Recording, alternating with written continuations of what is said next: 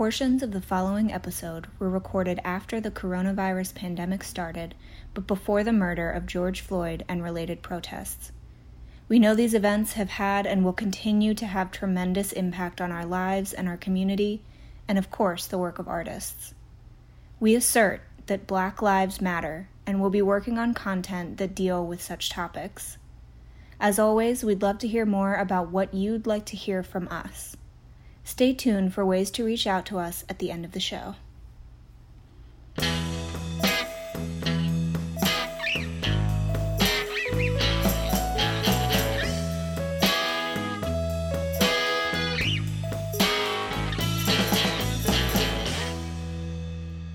Welcome to the Relief Podcast from the Akron Art Museum Comfort and Joy for These Uncertain Times. I'm Seema Rao, Deputy Director and Chief Experience Officer. And I'm Gina Thomas McGee, Curator of Education. So today's topic is joy. Um, and I have to admit, I am somebody who uh, read a lot of um, uh, Marie Kondo, and so I had sparked joy many years ago and cleaned my house. And I actually I think about it sometimes um, because now I have a clean house that I can live in because I'm here twenty four seven. Um, but so whenever I hear the word joy, that's what makes that I think of. What do you think of when you hear the word joy? Oh, I don't know. I just think of like unadulterated happiness. Like joy to me doesn't feel like something that is sustained. It feels like a moment. Like I feel like it's like a pocket of emotion, like a, a spark of joy to me. Oh, you said spark. Did you put that in my brain? Sorry. spark of joy. but you know, that's actually great. That's great for right now because I've been reading a lot about uh, forced positivity when we don't feel really happy and how do you kind of counteract that. And happy is a sustained feeling, right? It seems like, but joy, that idea of just having it be like firefly, you know, we're almost a firefly season. Um, and there is something about just being in that moment and it might be all we can hope for. You know, there's things like and having a spark of joy when you see a popsicle. That's like amazing. Exactly. And to realize that it is temporary and to be able to savor it, I feel like, I mean, what more can you ask for, really? No, and it's, I mean, right now is a perfect thing. If it's warm out, go to the park. Like we were at the busiest national park in America, Cuyahoga Valley National Park, and we saw a bald eagle, and it was the most exciting thing. It, you say, oh, but it had a um, fish in its talons. It was flying away with a fish. There's a sculpture um, where I go in the Cuyahoga Valley National Park that has it's a sculpture of an eagle, sort of like I don't know, disemboweling a fish, but uh, there there could be beauty in that too, right? right. You know, circle of life and all. Life is beautiful, but but the point is that we saw a bald eagle, and if you think of like that moment and just being in that authentic moment, it's it's that's huge except for hard i don't know if i'm always in the moment it is really difficult it's funny that you say that about um, being in the park because it makes me think of those robert glenn ketchum photographs that we have of the Cuyahoga Valley National Park. And those are so filled with joy and are so momentary as well. They're like capturing just a snippet of the sunshine and the way that you know the leaves are filtering the light all the way down through the rocks. They're so beautiful and i don't know i find joy in that for sure. There's one that has sort of looks like mist or some sort of like you know fog coming up and i always think have i ever noticed that moment? You know that there must be like a second that you see that before the heat um, you know dissipates the fog or whatever that is. And i think oh that's so nice that we have it captured yes know? do you think photographers are uh, better at joy than other people because they capture such fleeting moments? That's a good question. There is that study that says that um, when you take a photo snapshot on your phone you're not experiencing the moment. And that if you want to be in the moment i go the school that my girls go to are um, their head of school always says be in the moment at this with your kids at this performance. Don't take pictures because that's when you are not in the moment. Right. I and don't know so maybe they're capturing the moment for us. Maybe they're just they're like passing the joy on to us. Maybe. Yeah maybe because they're sort of using their eye to show us something. Yeah i don't know. I do think that one of the moments that one of my best i'm not always great at being in the moment but i would say being in the galleries is when I'm in the moment, like walking through and looking at something I've been trying to teach myself to rethink works that I didn't originally like. Mhm. So, you know, I walk in and I see, uh, I guess I'm going to out myself, the Viola Frey Women in the World. I've come to, I've grown to appreciate it. Um, but one of the things I grew to appreciate was the quality of the glazing. And so I had to keep Mm. looking at it and looking at it and looking at it. And being in that moment was huge. And you can hear that. Definitely. Yeah, and you know, it's funny that you say that because so often I find my joy related to artworks when I talk about it with other people. You know, because they find something so delightful or surprising or they learn something and like then I just attach that joy to the artwork from then on, even if I didn't particularly care for it to begin with. So, I, I, thank goodness for our visitors for Yeah, teaching me It's those like a point of relevancy, right? It's like a moment you've shared like a, an emotion together. I agree. Actually, I would say not ours because I haven't taught our William Sommer very much. We're about to turn it over to Reggie.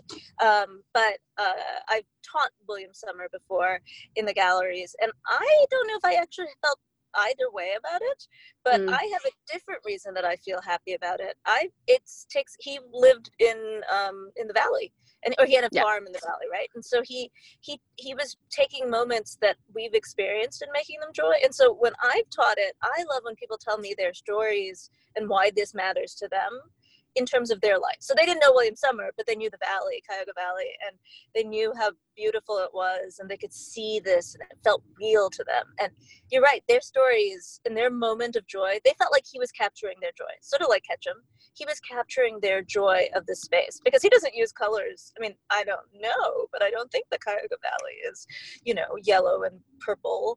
Um, it is green, of course, but it has, it is sort of um, magical. It's a ma- they're magical stories of the valley. Definitely. And I think those are the two things that really uh, make me feel joy when I look at that uh, sommer work. It's the palette is just like, I don't know, pure joy.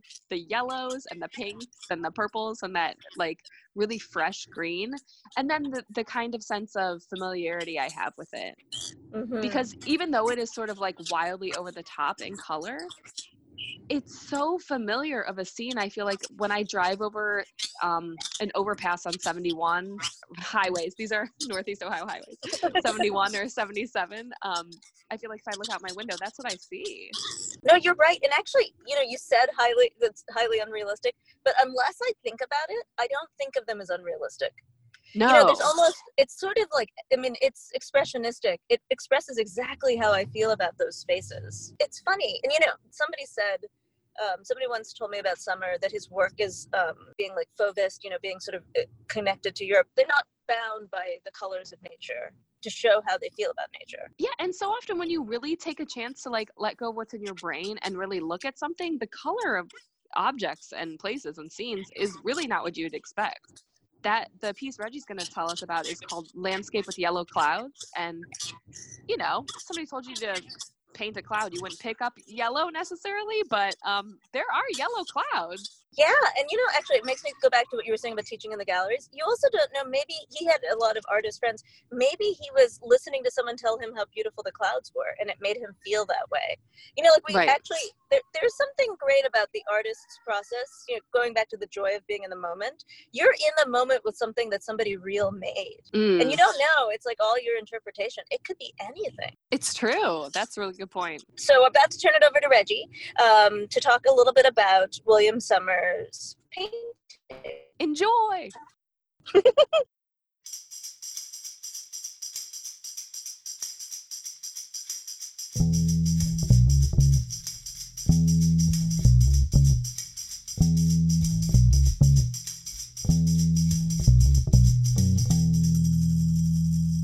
Hi, everyone. It's the museum's curator of community engagement, Reggie, and I'm here with this week's deep dive. Today, we're talking about joy with William Sommer's Landscape with Yellow Clouds. In this work, we see a landscape built from bright yellows, greens, blues, and pinks. Splashed here and there are a few strokes of red and orange, alluding to smatterings of wildflowers and leaves sprinkled throughout the scene.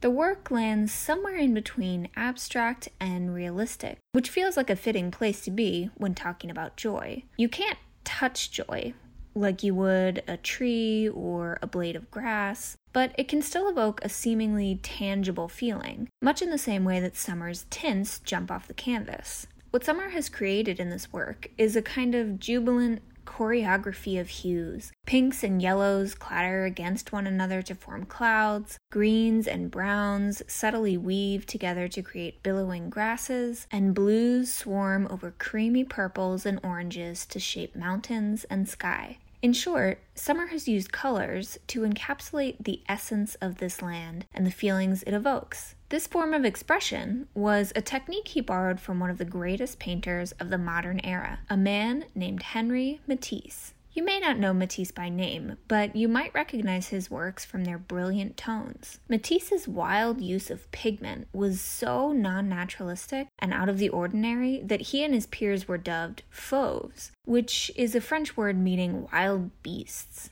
Instead of looking at how things naturally appeared in the world, they were interested in the ways that color could express energy and sensations. For Matisse and those who came after him, like William Sommer, the visual realities of a subject were secondary to its ability to generate emotion, and an artist's job was to bring out those emotions through color. And bring them out they did. Like the Fauves, Sommer's works often seem to buzz with delight. To me, works by these artists feel like a celebration of the awesome potential for joy that pulses through the world at any given moment. These paintings are a reminder that even when it is overtaken by painful realities, joy can still be found running through it all. I think I'll hang out with these billowy clouds a little bit longer, but I'll meet you back here next time for another deep dive.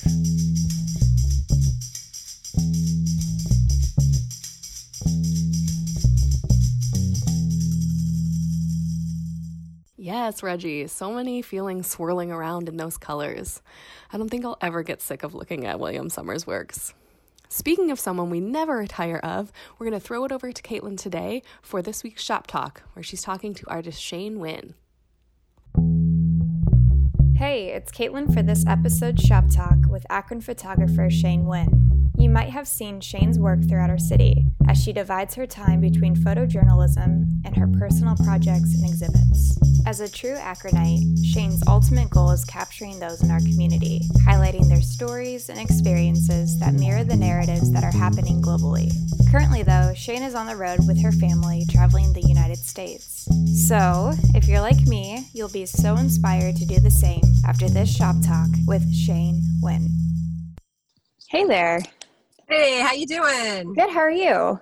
I'm doing well. So, where are you at now? We just drove through the Adirondacks, and we were at the Thousand Island region in New York, uh, like the day before yesterday. How's it been? I mean, what? How many days has it been now? Like, it's only been like a little bit over a week, and uh, it is intense. It is like really rewarding and really challenging, and you're like a pioneer that's a, that's like the best way I can say it. You're like a modern day pioneer. Like we have to. You're in a covered wagon essentially. It's just a big shiny silver one. Yeah. Oh wow. Mm-hmm. So it's something. Yeah. Well, I don't want to keep too much of your time. So I sent along that William Sommer painting. What is your initial feedback, or not feedback, but response to it? I thought it was um, really playful and um, it kind of reminded me of bubble letters, like the bubble letters I used to draw in the 80s it was really obviously more about the person that created the painting than it was about the actual landscape.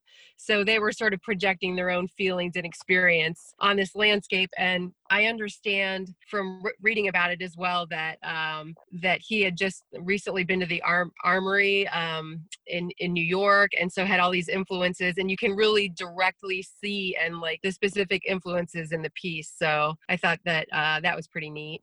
I like that you put his like personality into the painting because it does mm-hmm. have such a light to it, and um, I love the bubble letter reference. Um, I definitely see that now that you said that. The clouds are actually very interesting. They're they're rather suggestive. I mean, I don't know if you noticed that, but I thought they were some interesting shapes in those clouds. and i mean i was thinking about it too like um that's sort of adult fun right so that's like a part of it being an adult so it, it's it's youthful and and but it's also sort of like i thought there were some fun suggestions made there but maybe that's just me No, I love that. I haven't personally seen it in that lens because I'm used to showing it to children on tours. Okay. I love that perspective. It just adds more interest to that painting to me now. Well, and if you, so Matisse was one of the influences that they talked about at that armory show, and the clouds actually look like Matisse subjects to me like characters which were all bodies right? So that it took on that body sort of shape and i saw a lot of that same color palette matisse color palette too. You're going into this artwork more than i even did so i love that. I'm a researcher um, like oh what are we talking about? You know? Right so the topic is joy. What does that mean to you or to your work, or how do you interpret that? So joy to me is to experience anything at its height, at its like things that have met their fullest potential. So that could be a person performing, that could be an architectural marvel, that could be like just the best damn sandwich I have ever had. Like this is the best version of this sandwich I've ever had. That is joy to me. It's really um, the ability for people, places, things to be at their best potential. Okay. And it always like I cry. I, I really like you can tell when I'm experiencing joy. I just I'll just cry so i know i have a, like a very good indicator for for when i feel that i like that your indicator is crying because usually when you think of joy it's like elated big smiles and you're just like crying because it's so happy to you and um, oh it's embarrassing i mean i when i photograph things sometimes i will witness things that bring me immense joy and cry and so i'm like walking around taking pictures and crying like oh. crying shooting eye. It's silly. I mean, I've been in the middle of like Highland Square. I'm shooting an event. I'm just bawling and taking pictures. People probably think I'm really weird. It just but, proves how much you love your work, right? That's true. Yeah. yeah. Right. I guess I'm doing the right. I guess I'm doing what I should be doing then. Right. Um. So a bit of a switch up. Now I know circumstances might have changed with you on the road, but what's the first thing you do in the morning? They have definitely changed because the first thing I do in the morning is I fold down our dinette. So we in our camper, in our trailer, we have a dinette that also doubles as a bed during the night. And my mother-in-law sleeps in the bed. So the first thing I do is my mother-in-law gets out of bed and then I turn it back into a dinette and then I set it up so my kids can do remote schooling. So the first thing you're doing is switching up your whole lifestyle in that camper. Yeah, something you learn on the road is like we take for granted that we have one space that's used for one thing. Here everything has multiple uses. So the dinette is also a bed and the table where I prepare the food is like also where I set up my kids' schooling. And I'm in a vehicle right now talking to you, which so now it's my personal interview space. Right. but it's also what we drive. So right. yeah. And what are your three desert island studio needs? So that would be my camera and Photoshop and you know some something to write on or write with. I kind of wear different hats. I am an artist and also a photojournalist and so sometimes i have to just write people's names and i, I mean you have to get valid information in order to properly you know um, name like who you're photographing things like that. People can't even use the content if you don't have the right names and information. And then also i just write about my experiences. I have a travel uh, blog right now so I, I post my pictures and then i write about my experience and sometimes sometimes I like the writing better than the photographs. It's it's pretty interesting. You brought up with your trailer that you're it's like multi-purpose and yet mm-hmm. so you're constantly used to switching things up because that's what you're doing in your work. You're balancing photojournalism with um, more like fine art photography, right? So yeah, kind of that toss up there. It's different um, hat, kind of weird to switch in between, but yep. Yeah, and maybe out of those or something different. What's your favorite tool? My 85 millimeter portrait lens. I'm a portrait photographer, so it's interesting that you had me analyze a landscape because um, I, I mean, like a landscape to me is a backdrop for a portrait. I'm just gonna like look for a person to put in it. But no, um, yeah, definitely. When I was looking at that painting beforehand, I thought, oh, it, it is kind of weird that I chose Shane for this one because all of your work has portraiture and that narrative to it. Right. Um, so I think it's fitting that you added the artist narrative into that painting instead of just viewing right, it as a landscape, right? Yeah. I'm always gonna make it about the person. Yeah, right. Like, it's all about the people, but you know, I mean, I love, I do love landscapes. I I understand their significance as well. So, what's your silver lining during COVID 19, during all these movements happening? Yeah, I have a lot of silver linings. In fact, I have an impressive amount of, of silver linings because of sort of the way that it's like things that would normally sort of position me in a negative way have positioned me in a positive way in this circumstance. So, for example, because my kids are learning remotely um, we've been liberated to hit the road and for nine months and our kids are like learning on the road while we you know document the us um, i've been able to tell you know i'm telling like a really interesting story because of the particular circumstances during covid. So everywhere i go i photograph things that are just like these sort of surreal environments. Um, also, we actually named our trailer Silver, and it's short for Silver Lining because this whole trip is a silver lining as a result of COVID. So we say, "Hi ho, silver away." Oh, that's so fitting. You did the branding so well for this. Oh, thanks. I love branding. I'm I'm fascinated by branding. I think that's a, a modern day art form. Definitely. Sort of a switch up. I have five this or that questions. Okay. So old versus new. New. Half full or half empty. Half full. Morning or night. Night. Uh, fast or slow. Hmm. Uh, probably fast. okay. and last one, salty or sweet. Sweet. Do you have a sweet tooth snack that you love? Yes, I love so many sweets. Um, right now, I'm I'm into pie. I love every pie. I love lemon meringue pie. I love berry pie, pumpkin pie, apple pie, any kind of pie. Are you getting pies on the road throughout the states? I have not yet, oh. but definitely because everywhere we're staying is like it's like pumpkin spice world. We're on the right. east coast and it's there's pumpkins everywhere and every place we stay there's like a picture of an apple. So there's little pie, pies everywhere we go. Yeah, do you mind summarizing it for the listeners what you're up to with your family? Yes. As a result of COVID and our kids being remote learning, we sort of uh, put all the pieces together to take advantage of, a, of something we've always wanted to do, which was to hit the road with our kids in a trailer and document the US through photography and video. My husband's a videographer. So we're sort of capturing several things um, just our own family, our personal experience, um, our kids like remote learning experience and then also just the country during covid the country pre-election there's just so many interesting things going on. And we don't have any hard and fast for what the actual result what what, what our deliverable will be but but this is an opportunity for us to keep it loose and just really capture what is around us and let the to- the story tell itself. But it could be a, a documentary it could be a docu series it could be a photography series.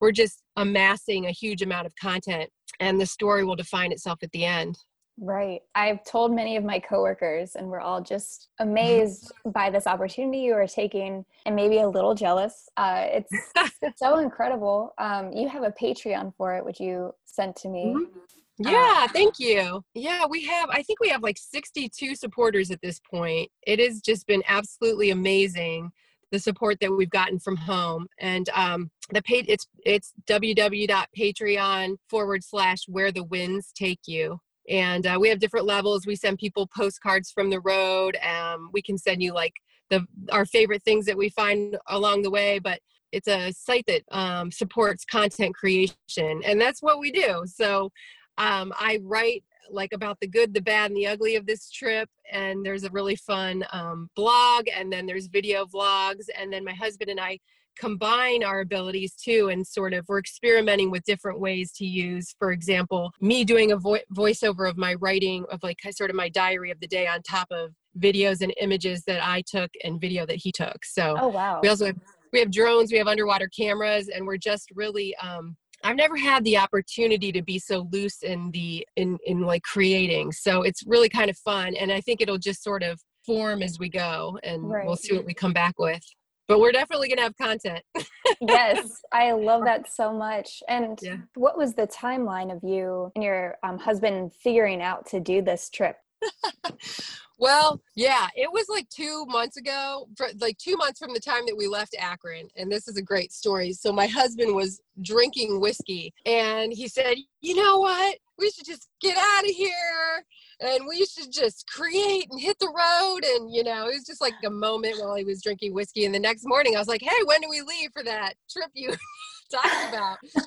and then it was a matter of us like talking ourselves back into what was really just a drunken moment but it actually started to make sense because if we stay at home right now there's just limited work that we can do limited ways that we can navigate and be in the world But if we take advantage of um, some opportunities through SBA loans that we have, it's a chance for us to expand out and like make this big project in the middle of a pandemic. So it's really this really sweet spot that we found that's enabled us to to do something we wouldn't have been able to do in normal life ironically mm-hmm. i love that it was a whiskey moment because you know that yeah don't say nothing good ever comes of drinking whiskey right thank you for taking time out of vermont to um, chat with me today well thanks for thinking of me it's nice to connect back to home because we are big akronites and um, yes, anytime we can have a connection back home we just absolutely love it. So thank you so much. Oh, good.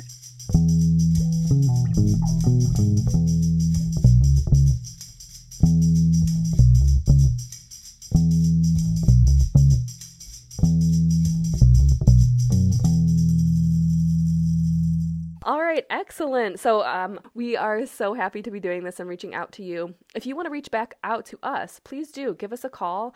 A phone number is 330 790 1622 or throw us an email at podcast at akronartmuseum.org. Thanks, everybody. Thank you for listening to the Relief Podcast from the Akron Art Museum. Comfort and joy for these uncertain times. Relief Podcast is a production of the Akron Art Museum. Today, you heard from staff members Seema Rao, Gina Thomas McGee, Reggie Lynch, and Caitlin Evans, along with our guest artist, Shane Wynn. Special thank you to Jordan King, who wrote and performed all the podcast theme music. Until next time, take care and live creative.